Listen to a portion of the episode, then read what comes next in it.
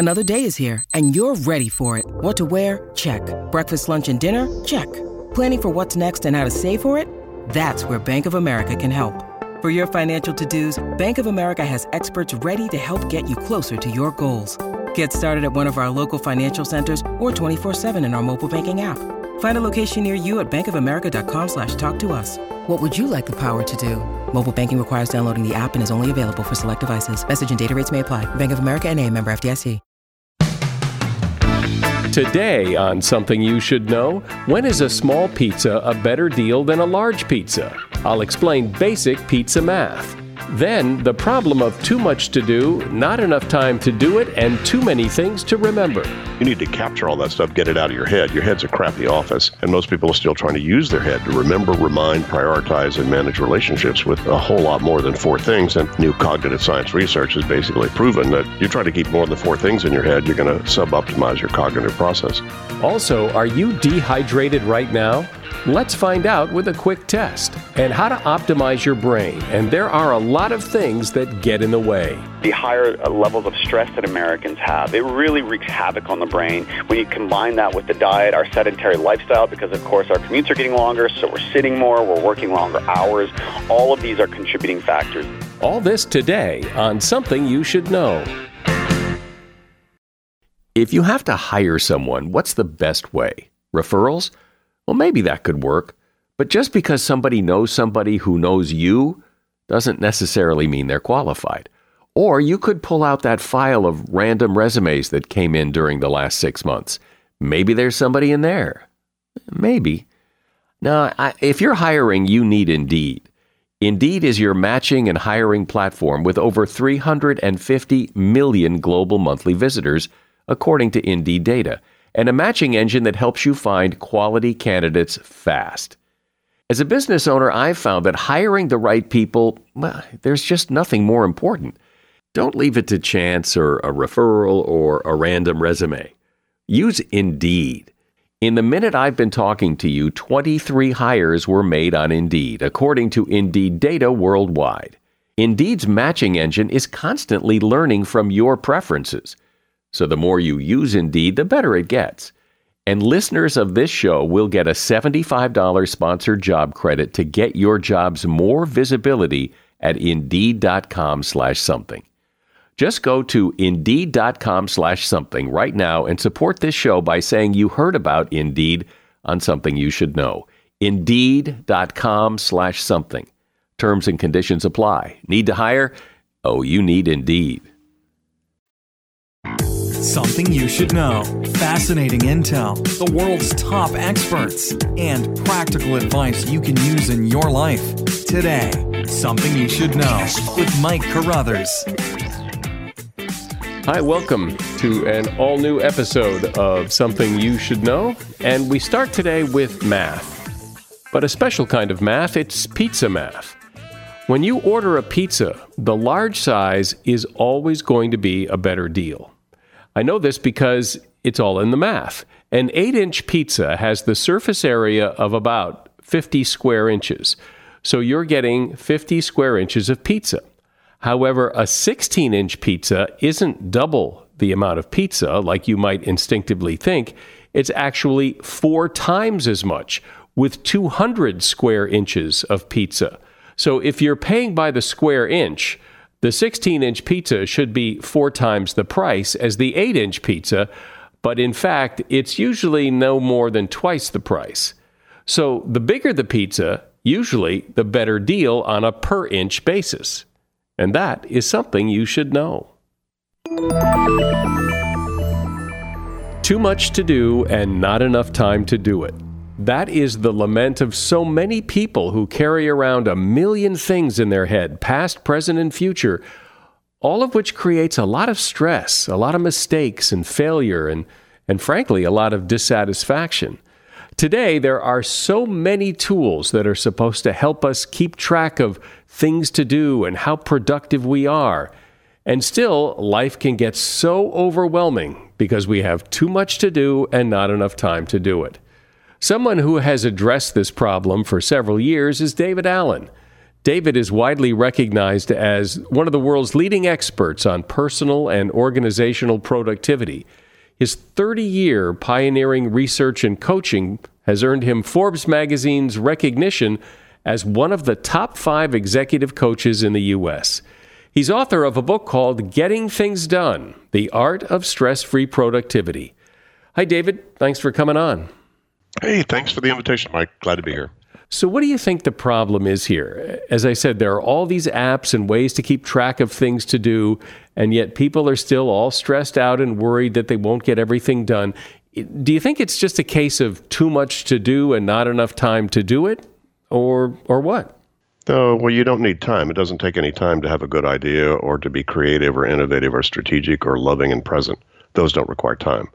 They require space. They require room in your head if you're carrying two meetings ago in your head, it's hard to be creative. If you're taking home to work in your mind or work to home in your mind, you're you're not going to be loving and present as you could be in cooking spaghetti or tucking your kids into bed.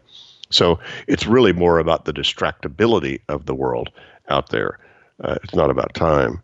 And you know, most people have not implemented the best practices that I uncovered. You you need to capture all that stuff, get it out of your head. Your head's a crappy office. And most people are still trying to use their head to remember, remind, prioritize, and manage relationships with a whole lot more than four things. And four things is about it. New cognitive science research has basically proven that you try to keep more than four things in your head, you're going to sub optimize your cognitive process. So most people just don't know that yet. So, Isn't that weird? Doesn't that seem odd, though? The, the, the, human brain is is so amazing in so many ways, and yet it can only hold four things in it. yeah, well, come on, you you your brain evolved to survive on the savannah and the jungle and the desert and so forth, and it does a brilliant job of recognizing uh, patterns and long-term history. So you know that's probably a bear up there. There may be a snake in that. There's berries in the bush. There's a thunderstorm coming, and the baby's crying.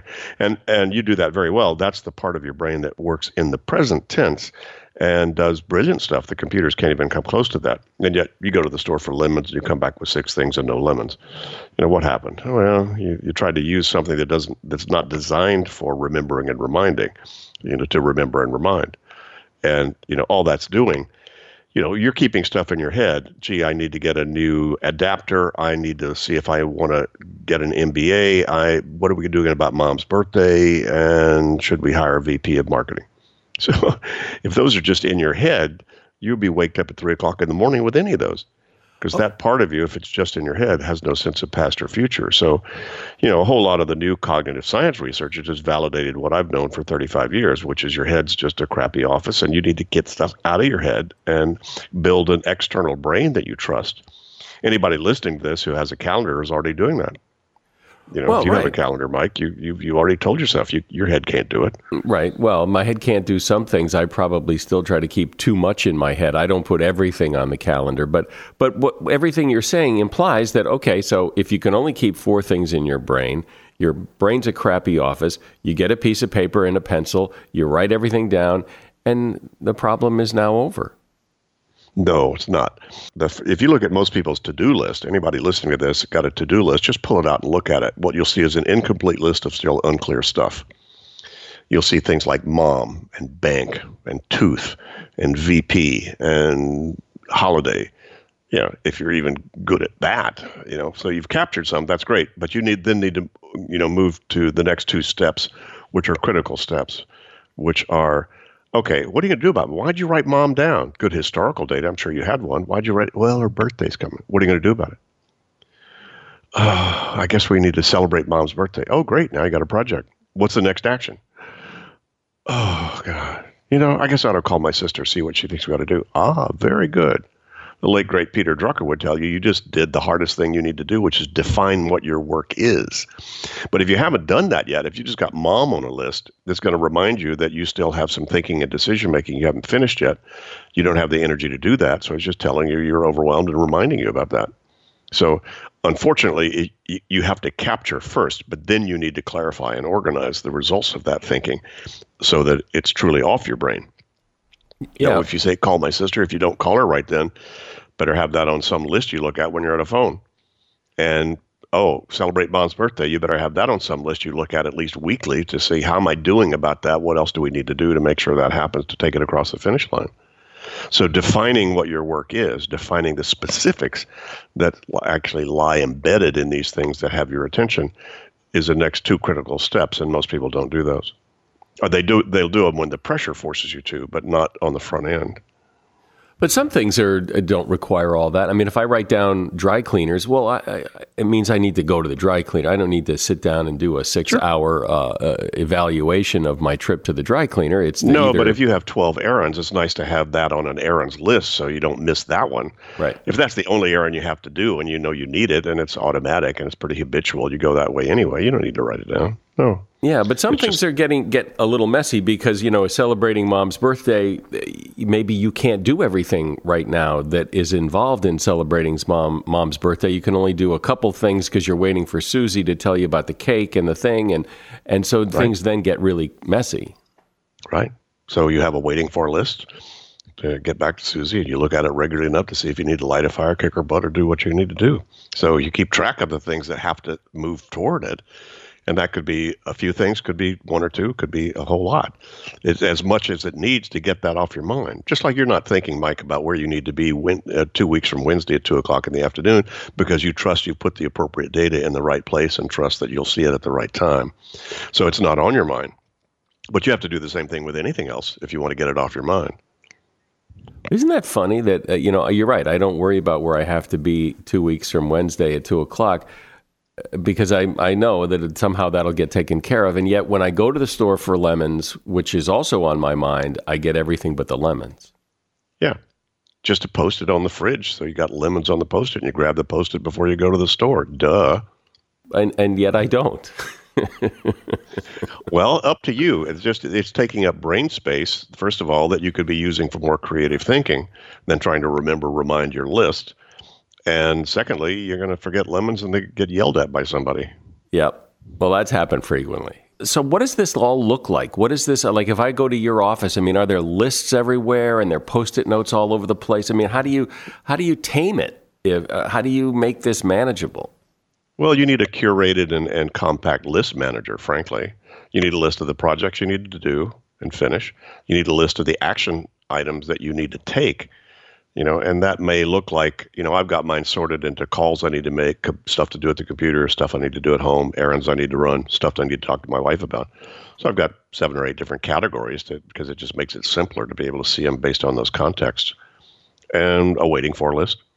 And that's pretty much it. And i have got all that on the computer and you know i can see it on my iphone i can see it on my computer it doesn't matter. So it doesn't take up a lot of space.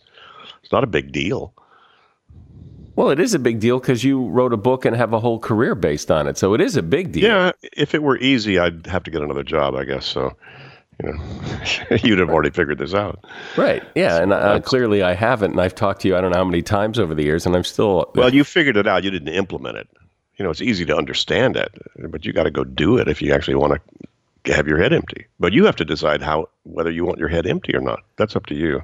Yeah, but because I imagine people have different styles of wanting of how to do this. Like some people just aren't list people. Some people don't like to make decisions. They don't like to keep track of stuff. They're they're yeah, and that's up to them. I'm not I'm not a proselytizer. I'm not out there telling everybody they should do this. I'm an I'm a researcher and an educator. If you want an empty head, here's how you get it. There's no simpler way. Trust me, and that's up to you uh, the degree to which you want to implement this. And so when you go to implement it, if you've written everything down and you've got every, all your lists figured out and, and all, then w- w- how do you then, where do you start? I mean, how do you, what do you do next? I mean, it, it seems like you could look at all those lists and go, well, there's no way I can get all this done. Of course not. People get mad at me for their list. I'm sorry, that's not my list. It's yours right? You want to keep it inside your head and be reminded that you need cat food three times as opposed to once but then you're inappropriately engaged with your cat. You know, come on. You know, there's only there's no reason to have a thought twice unless you like the thought. But if it's something you can't finish in the moment but still want to or still need to do something about it, you better externalize that so you don't overthink and keep being reminded of stuff you can't do anything about at three o'clock in the morning. You know, come on. So it's just building a system. And then once you have the system, then you have all that stuff out of your head. Then you just trust your intuitive judgments about, you know, which of those things is best to do. If you had it, Mike, if, true, if you truly had all this inventoried out of your head and in front of you, you've got somewhere between 30 and 85 projects, and you've got probably 100 next actions on all the moving parts of your life right now. And if you just took a look at all that and said, I'm going to take a nap instead, that's a power nap. Because you just said, wow, that's more, look at how many things I'm not doing. Way cool. A nap is more important as opposed to take a nap to avoid your life. So, you know, you don't, I don't, I, a lot of stuff I do is not on any of my list, but I have the freedom to do that because of my list. I know I'm not missing anything. But you can only feel comfortable about what you're not doing when you know what you're not doing. And most people haven't a clue. Yeah, well, as I think about this, you know, I'm I'm getting ready to take a trip, and it's all in my head. I haven't sat down and said, "Here are the things I need to do before the trip." It's all in my head, and and I'll admit that it's causing me. it's causing I guarantee me you, stress. Mike. Come on, if you just sat down, took pen and paper, take ten minutes, and empty your head, you're going to feel more in control, more focused, more stable, uh, you know, more more capable of focusing on the right stuff at the right time about any of that. So why so aren't I doing to, it? Have to decide. I, I don't know. I really don't know. David Allen is my guest. He's one of the foremost productivity experts in the country and author of the book Getting Things Done: The Art of Stress-Free Productivity. As a listener to something you should know, I can only assume that you are someone who likes to learn about new and interesting things and bring more knowledge to work for you in your everyday life. I mean, that's kind of what something you should know is all about. And so I want to invite you to listen to another podcast called TED Talks Daily. Now, you know about TED Talks, right? Many of the guests on Something You Should Know have done TED Talks. Well, you see, TED Talks Daily is a podcast that brings you a new TED Talk every weekday in less than 15 minutes. Join host Elise Hu. She goes beyond the headlines so you can hear about the big ideas shaping our future. Learn about things like sustainable fashion, embracing your entrepreneurial spirit, the future of robotics, and so much more. Like I said, if you like this podcast, something you should know? I'm pretty sure you're going to like TED Talks Daily. And you get TED Talks Daily wherever you get your podcasts. So, David, doing the things that you're talking about for people who haven't been doing them seems like a lot of work. So, uh, does it get easier the more you do it? Sure. Of course it does. Anything, uh, you know, uh, that starts to become habitual, just a whole lot easier to do you know, there's some keystone habits, as my friend Charles Duhigg, who wrote The Power of Habit, would talk about. Look, you don't change 16 habits, change the one or two. That if you change those, that's going to change a lot of the results that happen in your life. So I got one habit called get my in baskets and backlog to zero every 24 to 48 hours. That forces me to make decisions about ugly emails that I want to think about. And, you know, I'm living in the Netherlands and I get a bunch of stuff in Dutch and it's like, oh God, Google Translate. Am I going to have to boot that up again to try to figure out, are they trying to give me money? Do they want money from, oh God. But I don't make myself have to do that. I just have a habit of getting all that stuff cleaned up and that forces me to then do the make the hard decisions and go through all the stuff I need to go through. So the quite frankly, I mean, sorry, Mike, the reason you're you're not doing it is you're just addicted to stress. You're addicted to the not addicted meaning you have to go shoot it up. It just means you're willing to tolerate the feeling you're having right now about the vacation. I'm not. Yeah. Well, so you just need to raise the, raise the bar in terms of your internal experience.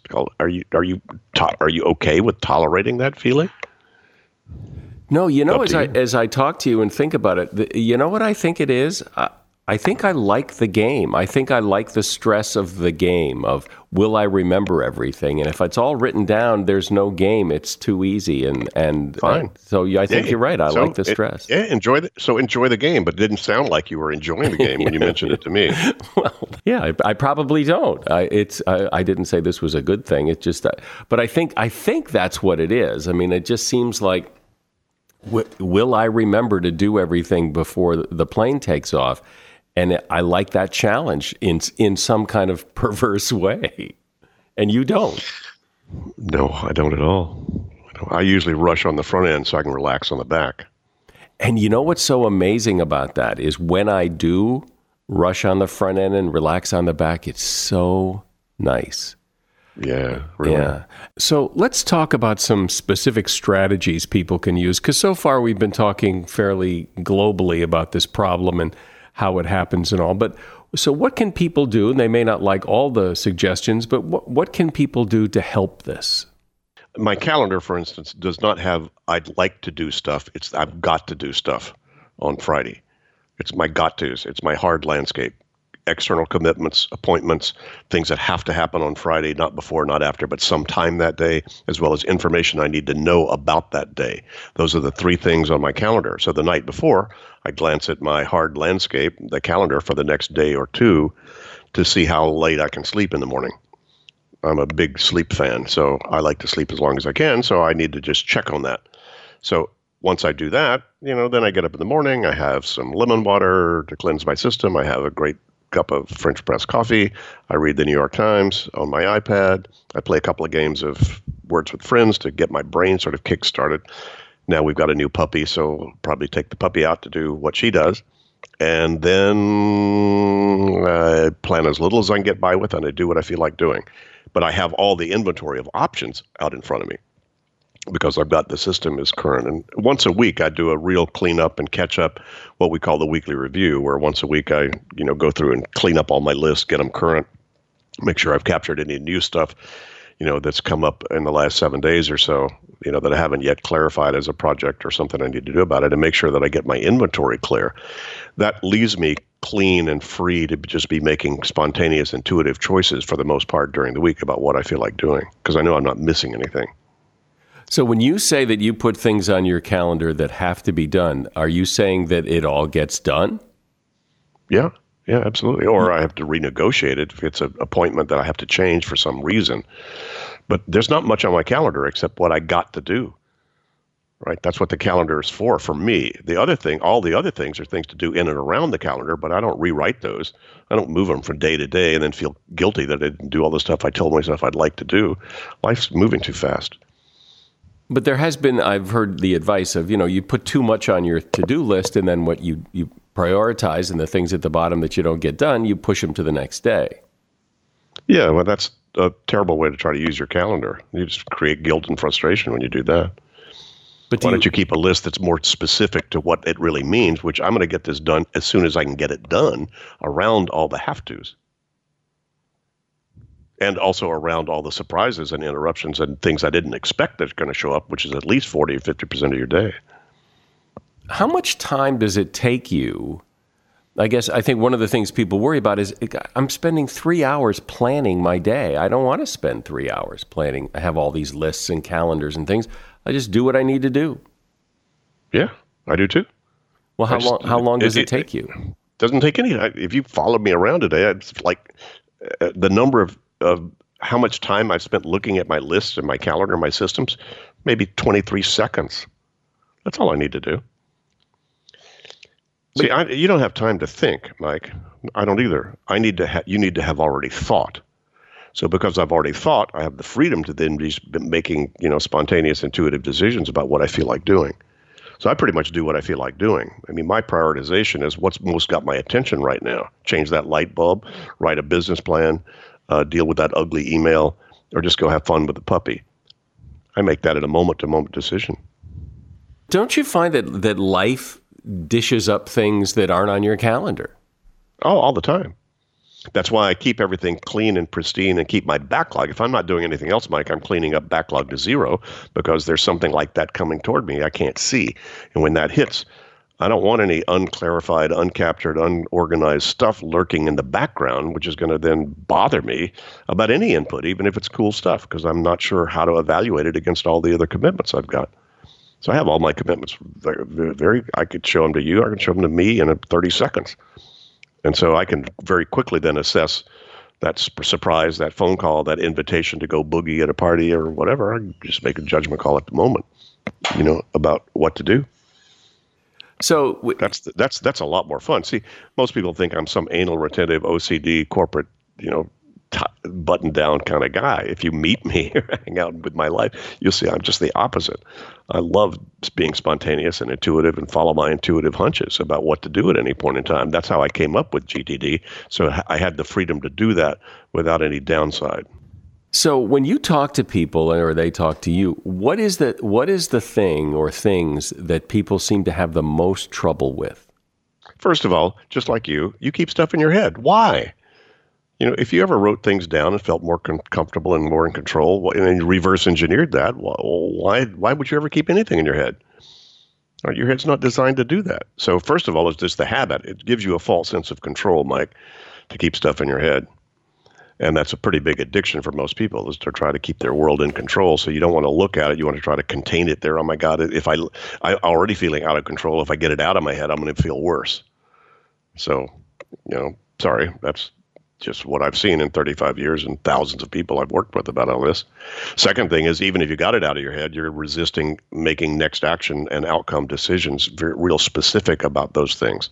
What do you need to decide about those? What are you committed to do? What you know? What does done mean, and what does doing look like, and where does it happen?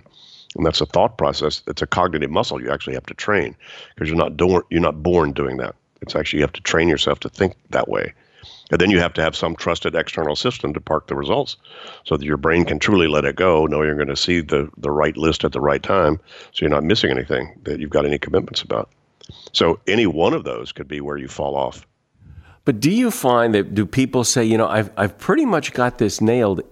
It's just email I can't seem to get a handle on, or you know, my, if my phone my phone just drives me nuts, or is it anything like that? Mm, well, that's kind of a lot of people's complaints out there. It's just volume. But, you know, I say, you know, they're letting email pile up. Why are you letting it pile up? You only want to take out half your garbage? Oh, yeah. Mike, just tonight, just take the stinky part of your garbage out, leave the rest in there. Uh, duh. I don't think so. No, just leave. Uh, uh, why don't you leave the mail that's not really, really important in your mailbox? of course not. So it's just a volume issue, but it's the same thing. Whether I ask you to do something walking down the hall or send you an email about it, what's the difference? Or you know, or a WhatsApp, or it doesn't matter. If you're getting input, what are you going to do with that input? If you've let it into your system, first of all, if you don't want it, stop it. But if it's something that is potentially meaningful that you might, would, could, should decide or do something about, you damn well better do that. Otherwise, it's going to be, you know, it's going to wrap around some part of your subliminal psyche and just keep spinning in there and taking up space not available for creative, intuitive thinking. Yeah. Well, I, I think there is an epidemic of I'll get to that later. I mean, it just seems that people hold on to things. Oh, I'll get to that email later, and you never do, or maybe you do, but but you're right. In, well, in the meantime, there's actually nothing wrong with that as long as you park it in the right place you could create a folder in your email system just says stuff I might want to get to later. Just move the stuff over there. So you don't have to keep rethinking in your email inbox which is trash, which is reference, which is stuff I still need to do. You still are sitting there, you know, having to rethink all that stuff as opposed to I I've now decided what this is, what it means. Let me park it in those kind of categories. Well, I know no one who has thought about this and researched this and figured this out better than you have. So I appreciate you sharing what you know. My guest has been David Allen, and the book is Getting Things Done The Art of Stress Free Productivity. There's a link to his book in the show notes. Thanks, David. Thanks for coming on. Hey, Mike. Thanks for the invitation. It's been a pleasure chatting with you. Have you ever felt as if your brain was just in a fog, that you just weren't at your best? Even if you put into practice all the advice you just heard from David Allen in the last segment, there are still times in your life, I suspect, when you just feel off your game. You don't perform well. Maybe there's a lot of stress in your life or you're not getting enough sleep. Something is causing that brain fog. Dr. Mike Dow is a psychotherapist who has studied brain fog. He's the author of a couple of books, including Healing the Broken Brain, The Brain Fog Fix, and Your Subconscious Brain Can Change Your Life. Hi, Mike. Thanks for coming on Something You Should Know. Thanks so much for having me. So, I think when you say the word, the term brain fog, people know what it is, they know how it feels, they've had that sensation, but how do you define it? So, brain fog is sort of this umbrella term. Uh, it's for people who are feeling gray, cloudy. Uh, maybe there's a little bit of uh, mood depression. Uh, maybe it's not as bright as it used to be. Uh, and we know that more and more Americans are really experiencing this brain fog, that scatterbrain or that mommy brain or those having those senior moments. Uh, those are all what I would call brain fog, which is the brain not optimized, the brain not really functioning at its best, uh, so to speak. And that comes as a result of what? Basically our American lifestyle. so basically everything we do. So so many things have have changed uh, in America. Uh, we know that our diet has shifted. We used to eat a lot of anti-inflammatory omega-3s. Now we're eating a lot of pro-inflammatory omega-6s in the forms of factory farmed meats, um, non non organic dairy. We know that we're spending uh, less and less times with the people that we love, and ironically, social media is now making a lot of people antisocial. You know, uh, we in the beginning, Facebook was meant to connect you uh, to reestablish real friendships and and relationships, catching up with that person from college. Now people live online. Uh, we also know that we are taking more sleeping pills, more Adderall. So all of these things together, the the higher levels of stress that Americans have. It really wreaks havoc on the brain when you combine that with the diet, our sedentary lifestyle, because of course our commutes are getting longer, so we're sitting more, we're working longer hours. All of these are contributing factors, and it really is an integrative way to understand what is causing the problem, but also uh, that the integrative way could be part of the solution. I imagine that brain fog is not itself a medical diagnosis. Is there a medical diagnosis name for what you're talking about? Yeah, that's a great question. So no, you cannot be diagnosed with brain fog as uh, in terms of what your doctor is going to code to your insurance company. But there are a lot of diagnosable conditions that are actually common forms of brain fog. So if you're feeling gray, uh, maybe you're going to see mild cognitive impairment, and a lot of people with that MCI, mild cognitive impairment, eventually go on to uh, receive a diagnosis of dementia. So if you're having problems with memory or scatterbrain, uh, that is one diagnosis. A lot of people feeling inattentive, um, and because of our multimedia multitasking, uh, a lot more people are feeling inattentive. So maybe these people are getting a diagnosis of ADHD inattentive type. Um, some people are getting a diagnosis of insomnia, others an anxiety disorder or depression. Uh, so it's really what flavor of, of brain fog do you have? But I think in all of these people, they all say that something just doesn't feel right. I just don't feel like myself. My brain is just not the way it used to be. So that is really how you know if you have brain fog. So is the trick to cut those things out that are causing it? Yeah, it's really a lifestyle shift. You know, there was this really interesting study that was just published that sort of validated all of the things that I recommend and it's really about an integrative lifestyle shift. The study followed 2,000 people over six years, and check your score right now. Do you do this? Do you not smoke? If so, give yourself a point. Do you exercise uh, at least 150 minutes a week? Number three, do you consume a brain-supporting Mediterranean diet? Do you drink just a little? So a little bit of alcohol is actually great for the brain. A lot is terrible. So if you are a light alcohol drinker, give yourself a point. And five, um, engaging in cognitive activities. Because remember, when it comes to the brain, use it or lose it. And that can be all sorts of things. It could be challenging yourself in a new class. It could be uh, playing a, a brain game, um, any sort of board game. And we know that people who uh, actually answered yes to all four or five of those questions had a whopping 60% decreased risk of developing dementia. So we know that it's sort of, I like to call it health math, where 1 plus 1 equals 3 and 1 plus 1 plus 1 equals 10. So the more things that you do, lifestyle, exercise, diet, um, social connection, um, really challenging yourself, the more your brain is going to change from this foggy state to a, a really bright one. So my guess, my sense is that people already for the most part, have a sense of that, that something's wrong and that they, they need to get off social media, they need to eat better, that, but they don't. They don't. So, what's the motivation here? How do you motivate people who know what the problem is or have a sense of it and say, but um, I'm sorry, I do, I'm not doing that? Yeah, that's a great question. I really believe that people have to connect with their why. Why are you doing this? And then there's, you know, to be honest, we know that uh, with a little bit of scare, when you hear some of these stats, like just being moderately overweight drastically increases your risk of dementia and brain fog. I think that makes a lot of people say, oh, whoa, I had no idea. That's really shocking. That is really scaring me. Uh, because I don't think most people fear heart disease as much as they fear brain fog because our brain, think about it, it's not only our most important organ, our brain makes us who we are. So to lose that, I would say that most people find that scarier. In fact, uh, there was this one study that found that people said that they feared losing their cognitive abilities and dementia more than cancer. So this is scary, but it's also that wake-up call. It's also that as scary as it is, if you add an omega-3 food to your diet every day, if you walk a mile every day, if you engage in a social activity this week, these are all little things that you can do that can drastically reduce your risk. So as scary as it is, there's also so much you can do. Well, that, that like you say, nobody really fears heart disease because even if it comes, it's going to come in 20 years. It's not tomorrow. But brain fog, what you're talking about, is either here or just around the corner. Yeah, that's right. And, you know, I think a lot of people only used to fear brain fog when they were 60, 70, 80 and beyond. But we're now seeing that younger and younger, you know, millennial brains are getting foggy.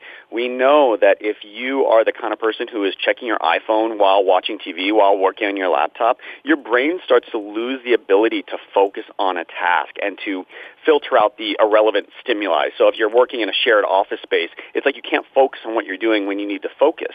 So now a 25-year-old brain is experiencing brain fog. We also know that certain foods are shrinking our brains. So if you're eating a lot of carbs from white bread, if you're eating a lot of red meat, so if you're having that, let's say you're having that cheeseburger, that fries, and a soda for lunch, we know from research that all of those foods are shrinking your brain, and that occurs not just when you're 60, but through the whole lifespan. So now a 25 year old, a 27 year old, a 35 year old can all experience brain fog.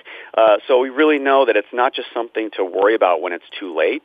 Uh, an ounce of prevention is worth a pound of cure. So be sure that wherever you are, however old you are, no matter what you're doing, if you're somebody who's recovering from a stroke and you have some brain issues, or if you just have a young, vibrant 25 year old brain, everything that you do today, everything that you put in your mouth is going to affect the health of your brain.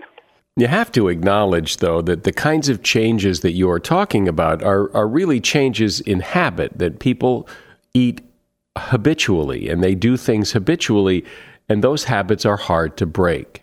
I like to tell people don't focus so much on what you're not doing, focus on what you're adding that's healthy. So instead of telling yourself, okay, you can't have hamburgers anymore. You know, you can have hamburgers, but I would really like you to focus on you need to eat one of the best fruits for your brain, which is organic blueberries. You need to figure out how you can add one omega-3 superfood a day today.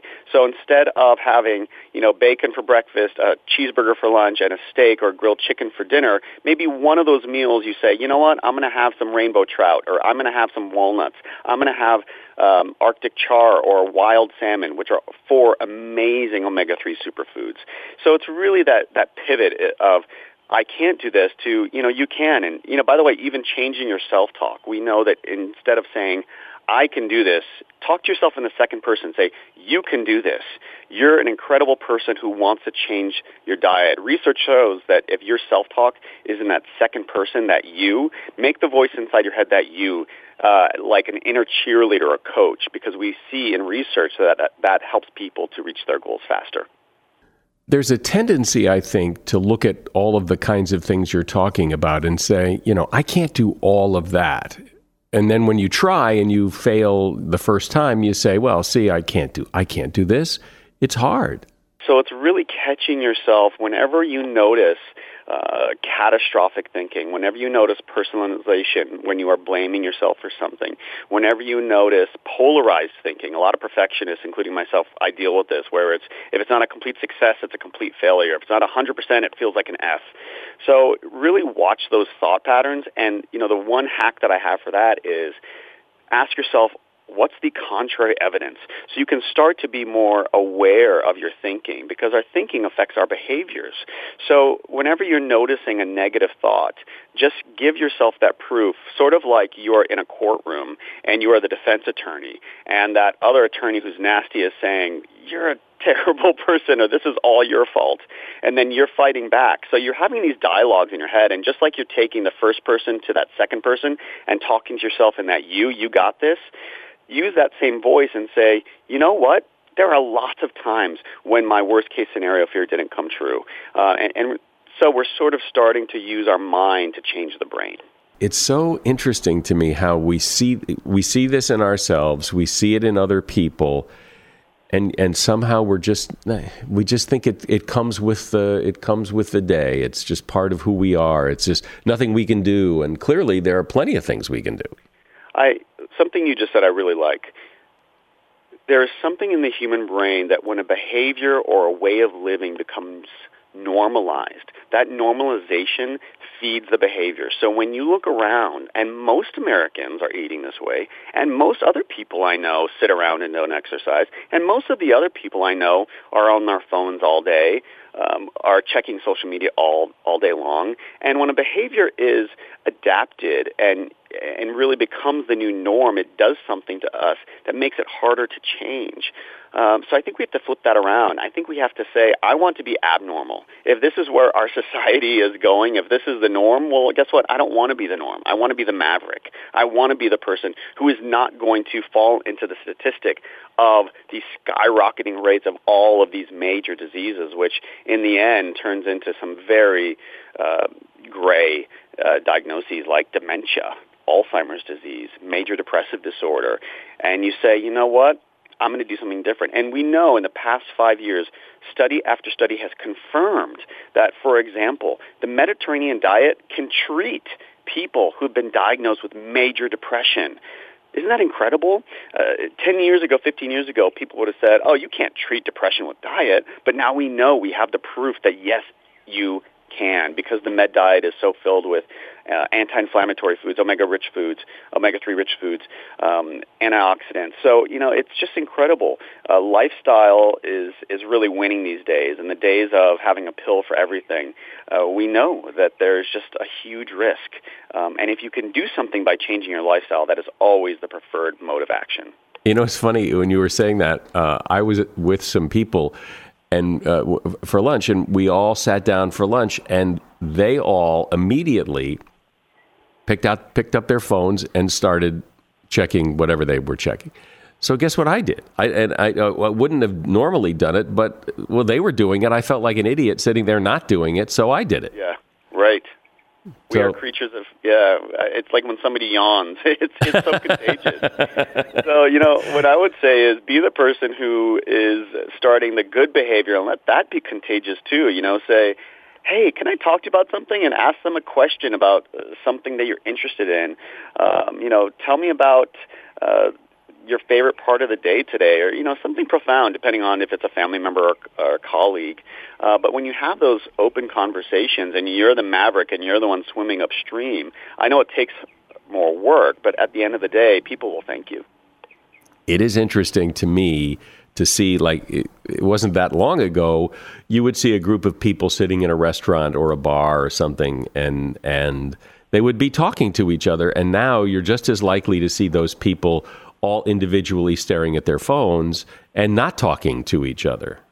Yeah, it's really become this epidemic. And what I would say is we cannot solve this with an all or nothing solution. So I'm not asking people to give up their phones, but in the same way that you would go on a cleanse after a, a holiday eating binge and you're, you know, you're going to hit the gym and you're going to eat healthier, uh, I would say that what we need is a social media phone detox. So what I recommend is, you know, find three one-hour periods every single day. Maybe it's your gym time, maybe it's a walk with your dogs, maybe it's a family dinner to put your phone away, turn the ringer off, and make it less uh, like a shiny, bright-colored object. You know, you can turn on the gray filter of your phone. You can charge your phone in the living room instead of the bedroom. All of these little t- tips and tricks to help your brain become more mindful, to be more present. You know, we know that you're actually changing the brain. The mind, what you do every single day and how you choose to think and how you choose to live changes the brain. It changes the physical structure of the brain. So, you know, people who meditate have thicker prefrontal cortexes, which is the most advanced part of the brain. People who do the opposite, who are mindlessly checking their phones all day, aren't using that really advanced part of their brain, and they're not going to experience the same benefits of having that thicker prefrontal cortex. Does doing all this just get you back to ground level, or do you actually do you actually sense the difference in a positive way, or you just get back to zero? People will experience a profound shift. You know, in just a couple of weeks, two or three weeks, you'll start to feel something. And maybe for you, it's return to normal. You know, I believe that in a lot of ways, we have gotten so far away from normal that returning to that normal can feel really refreshing, like a relief, rejuvenating. And if you can just get there, uh, there are so many rewards and you will feel better. You'll be sleeping better. You're going to have more energy. All of these things that I know everybody wants. And it's just, in a lot of ways, everything that I'm talking about, Mike, isn't new information. I, I feel like everybody actually says, oh, okay, I know that to be true. But what if you actually did it? What if you actually got your brain back to that way that we used to live that was healthier, that was more connected, that was uh, eating a healthier diet? What if you actually did that? I dare you to do it, and I dare you to see uh, as an experiment just how much better you will feel because I believe it's going to be profound. Well, I think everyone listening has had that experience of not being at their best, of not feeling uh, in control, of having that brain fog that you talk about. And this is good advice to combat all of it. Dr. Mike Dow has been my guest. He's a psychotherapist and author of the book, The Brain Fog Fix, as well as the book, Your Subconscious Brain Can Change Your Life. And there is a link to his book in the show notes. Thanks, Mike. Great. Thank you so much. I appreciate it. Of course, you know it's important to stay hydrated in the summer, and you've probably said to yourself many times, I've got to drink more water. But how do you tell if you're dehydrated?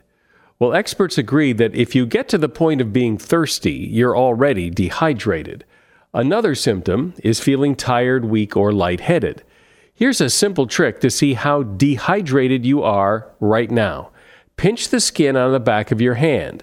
If the skin seems to stick together, you're severely dehydrated and need to head to the hospital. If your skin slowly moves back to its original position, you are mildly to moderately dehydrated and need to drink fluids immediately. If the skin bounces back to its original position quickly, you are hydrated. And that is something you should know. It's always appreciated by us if you would take a moment out to recommend this podcast to someone you know, and they'd probably appreciate it too. I'm Mike Carruthers. Thanks for listening today to Something You Should Know. The Bigger Pockets portfolio of podcasts are worthy of your investment. We're having a real conversation as real real estate investors. New episodes available every day. It's important to buy where it makes money and not necessarily where you want to travel to. Bigger Pockets, On the Market, Rookie Real Estate, or Money Podcast. The purpose of flipping is to create more cash so then you can reinvest into other types of properties. The Bigger Pockets Podcast on YouTube or wherever you listen.